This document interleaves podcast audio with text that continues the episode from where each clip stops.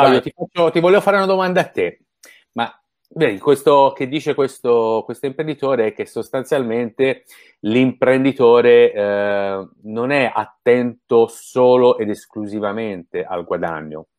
Eh, allo stesso tempo eh, dice non è attento solo ed esclusivamente, nel senso comunque fa parte della vita dell'impresa, ma non deve essere lo scopo principale. Cioè, se io faccio un qualche cosa soltanto per la parte materiale, cioè del risultato materiale economico, magari per questi miei vent'anni può darsi che guadagno tanto tanti soldi, magari guadagno tanto, allora sono anche contento, ma probabilmente non sono felice come imprenditore, probabilmente dentro qualcosa mi sta anche mangiando.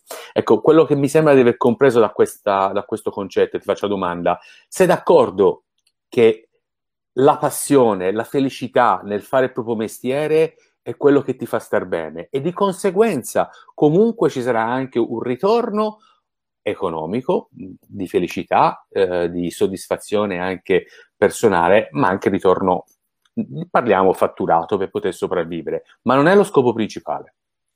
Allora, quando noi abbiamo creato la scuola eh, di imprenditori, proprio, eh, mh, abbiamo voluto seminare nella testa delle persone questo concetto.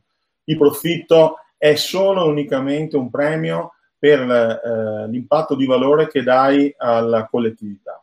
Tra l'altro, proprio la, la ricerca qua, stava, stavo leggendo questo, diceva il profitto è condizione ineludibile per garantire la quantità aziendale, ma l'azienda che perdura nel, te- che perdura nel tempo non insegue a tutti i costi il profitto, è visionaria. Il profitto non è un fine, ma è una conseguenza dell'attenzione riservata agli aspetti più immateriali.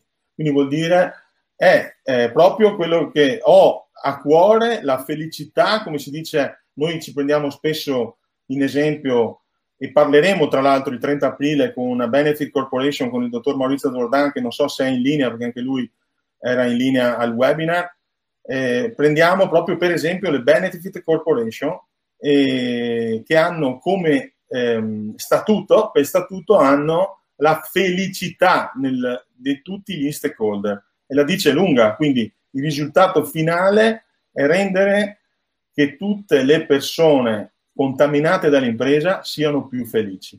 Pensare a questo, farci queste domande, mettere il profitto necessario perché se non c'è non posso investire in ricerca e sviluppo, non posso fare tutte le azioni che mi serve, ma metterlo come risultato, come premio, non come fine, fa eh, avere un impatto e se poi parliamo di marketing, che è un po', la mia, un po più la mia materia, le, le aziende, le persone oggi preferiscono quel tipo di aziende.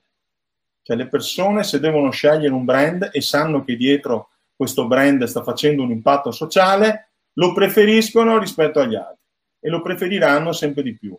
Ed è questo il motivo che questi sono durati tutti quest'anni, questi anni. E poi leggerò delle altre analogie che ci sono proprio tra noi.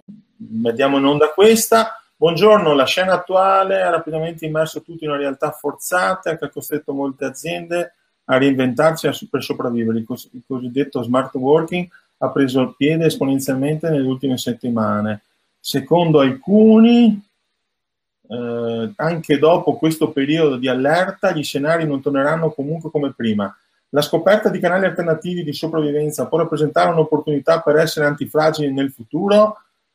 Eh, per quanto mi riguarda, assolutamente sì. Cioè, ci, eh, ci, in, come pensare a creare un'azienda centenaria, cioè farci la domanda come mi ha commentato eh, in un post il dottor Zordan, proprio diceva, noi non dovremmo più chiamarci titora, eh, titolari, dovremmo chiamarci temporary manager della nostra azienda, ragionare come a tempo. Se io ragiono a tempo e so che quando andrò via devo lasciare tutto in ordine, io manager, io collaboratore, cioè creo questa cultura, ecco che... Eh, probabile che l'azienda riesca a superare la seconda, la terza generazione, quindi arrivare a cent'anni. Mi è piaciuto molto e quindi io dico, eh, se più un palazzo è rigido, tra virgolette, più è rigido, più nel momento in cui arriva una scossa va giù.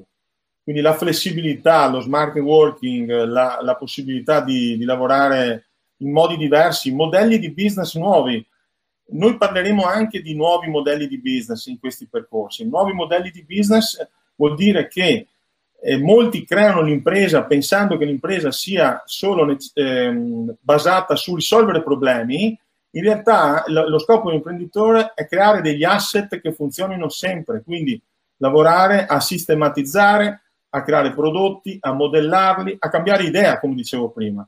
Perché certo. uno dei bias cognitivi peggiori è quello che siccome abbiamo fatto tanti investimenti su un'idea, non siamo più disposti a cambiare quell'idea. E questa la conosce bene il marketing, quindi la usa molto perché ti chiede di dire, eh ma tu, se io mi presento a te e dico, caro Luca, tu che sei una brava persona, ti ho attaccato un'etichetta e tu farai di tutto durante l'incontro per dirmi che sarai una brava persona. E quindi bias cognitivi che possono essere utilizzati bene possono anche essere a nostro sfavore perché non riusciamo più a pensare a nuove idee. Quindi, come dicevo prima, dobbiamo essere flessibili.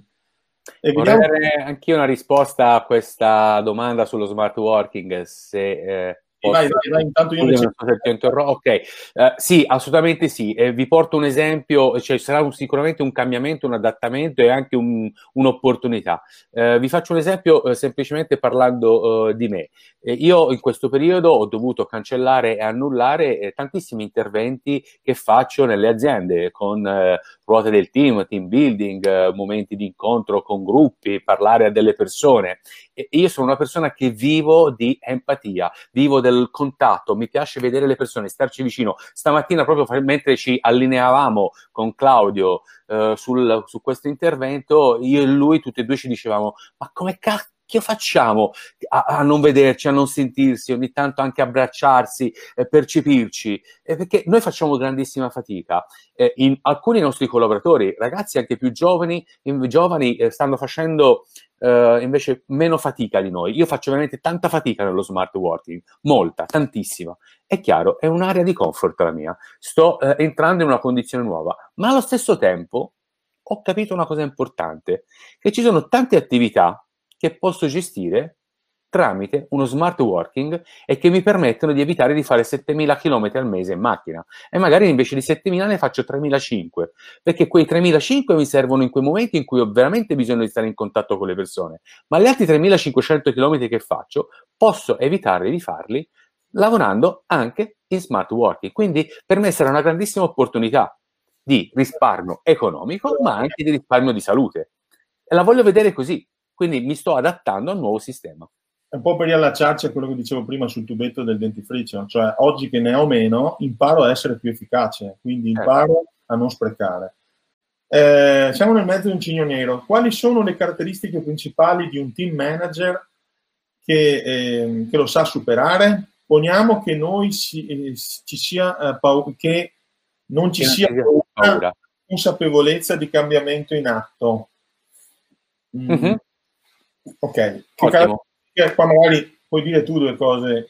sì, team. allora, uh, il cambiamento del team, uh, diciamo, le, le, la domanda è quali sono le caratteristiche del team manager, uh, mettendo la condizione che comunque non abbiamo paura di questo cigno nero. già il fatto di non avere paura, siamo molto avanti. E qual è la caratteristica principale di un team manager? Io quello che cerco sempre di mandare è semplicemente una riesci a creare una condizione all'interno della tua azienda dove c'è una libertà della cultura della comunicazione. E la parola comunicazione, prendiamola come faccio sempre io e la tagliamo a metà, vuol dire comune azione. Quindi siamo insieme per raggiungere la stessa azione, comune azione. Quindi permetto di andare e tornare alla comunicazione che sto facendo con la mia persona. Lo ascolto, capisco. Se io riesco a creare una cultura così all'interno della mia azienda, riesco a creare una cultura della non paura, della non paura, cioè posso parlare, posso dire la mia idea liberamente. E c'è una condizione fondamentale, difficilissima da superare all'interno dell'azienda, quella che io chiamo il cilindro dell'accettazione o il cilindro della non accettazione. Ognuno di noi abbiamo una situazione difficile all'interno della relazione del team con, la, con le nostre persone, con la nostra squadra. Ecco, il team manager che riesce a far superare quella situazione difficile, quindi quella condizione che non accetto dal mio collega, dal mio capo, dal, dalla, dalla mia collega, Quindi da quella situazione io posso uscirne vincente solo e esclusivamente se ho creato una condizione dove posso parlare, dove mi posso confrontare, dire tranquillamente, Claudio, io non posso accettare questa cosa qui con te, perché mi sta facendo male, non riesco a raggiungere quello che eh, vorrei raggiungere. Ecco, se c'è una condizione di paura, di compromesso, dove non mi sento libero di poter dire questo, farò fatica. Un team manager, quindi un leader sostanzialmente, che riesce a creare un terreno tale dove le persone possono liberamente dirsi cosa accettano o cosa non possono accettare dagli altri, creano una squadra vincente, un'azienda vincente.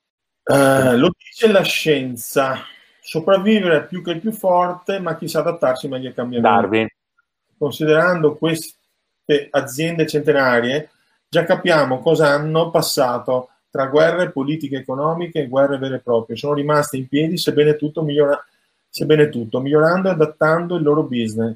Bisogna avere una mentalità liquida, pronta ad adattarsi velocemente al contenitore storico.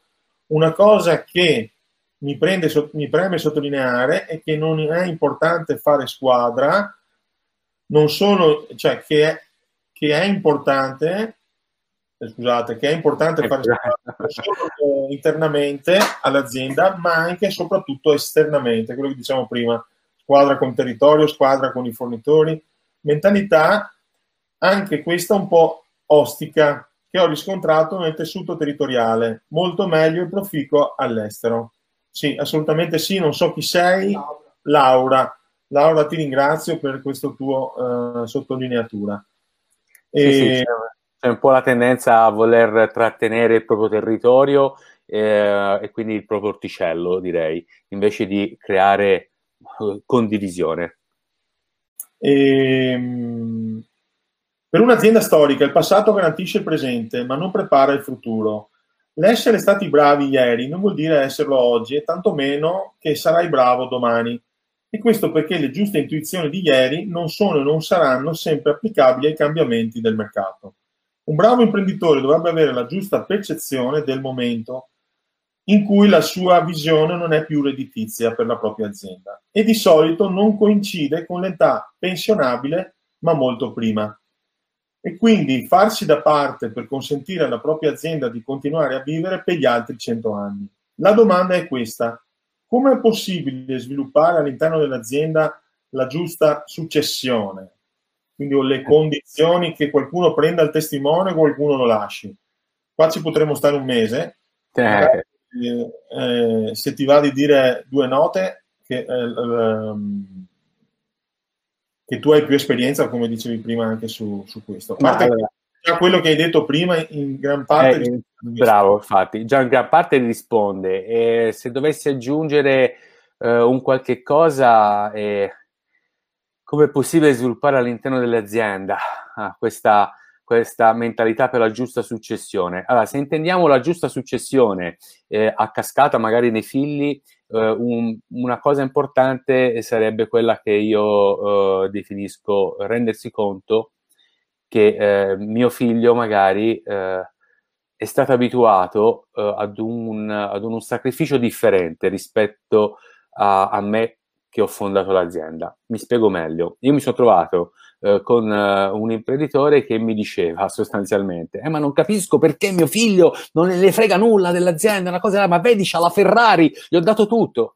Ecco, quel gli ho dato tutto, cioè quel gli ho dato tutto mh, mm, sto, stona, stona.